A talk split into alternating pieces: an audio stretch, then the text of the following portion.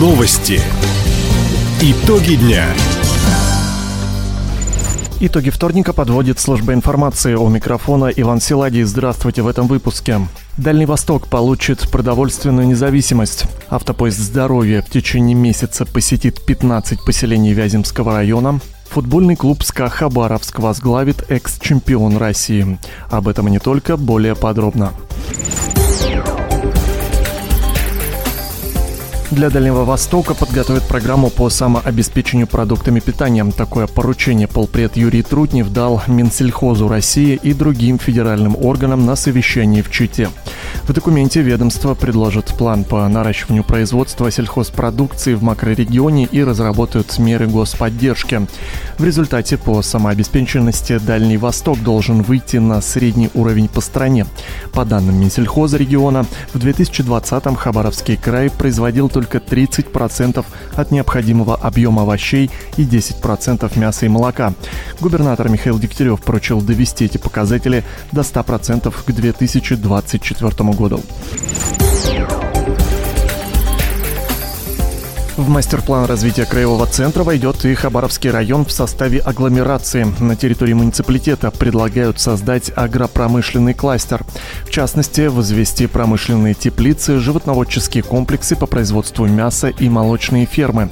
По словам главного архитектора края Александра Селеменева, разработчики концепции также планируют создать центр обслуживания спецтехники и предприятия по выпуску сельхозоборудования. Напомним, разработать мастер-планы по реновации дальневосточного восточных городов поручил президент России Владимир Путин. В Хабаровском крае в эту программу также попали Советская гавань и Комсомольск. Строительству пятиэтажного дома приступили в Комсомольске-на-Амуре. Его возводят по программе переселения граждан. В здании на пересечении проспекта Московского и переулка Дворцового Ленинского округа переедут жильцы деревянных домов 30-40-х годов постройки. Они признаны аварийными еще до 2017 года. Это новый этап программы расселения, в которой город юности участвует уже 4 года. В этом году для жителей 9 деревяшек построят две многоэтажки. Еще под одну выделено место в Центральном округе. В них справят новоселье 97 семей. Кроме того, мэрия расселяет жильцов из деревянных строений, которые признали аварийными и после 1 января 2017 года. Так, за предыдущие два года благоустроенные квартиры получили 58 семей.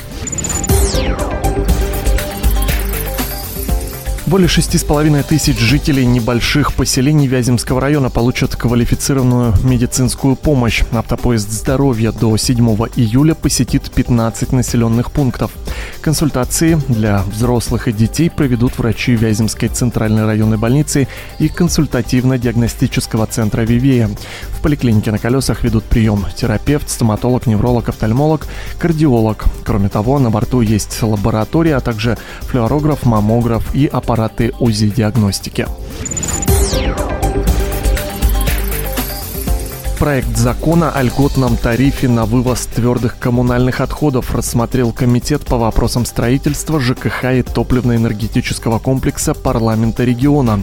Привилегия коснется всех жителей края, сообщил депутатам глава МинЖКХ Дарий Тюрин. Льготный тариф будет касаться всех жителей Хабаровского края, проживающих либо в частном жилье, либо в МКД, многоквартирных домах. Плата конечная в квитанции будет не более 5 рублей.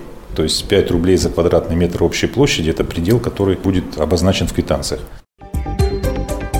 Напомним, региональный оператор начнет работать в Хабаровском крае с 1 июля. Как отметили народные избранники, это позволит решить серьезную экологическую проблему с несанкционированными свалками, говорит председатель Законодательной думы Хабаровского края Ирина Зикунова. Сейчас, по сути, задача регионального оператора а, будет заключаться в том, чтобы гарантированно и надежно мусор доставлялся туда, где количество воздействия, связанного да, в экосистеме, будет минимизировано. grown. Комитет рекомендовал Думе принять проект в качестве основного закона. Депутаты рассмотрят его на внеочередном заседании уже послезавтра. Также парламентарии приняли решение подробно обсудить вопросы работы регоператора на отдельной информационной встрече.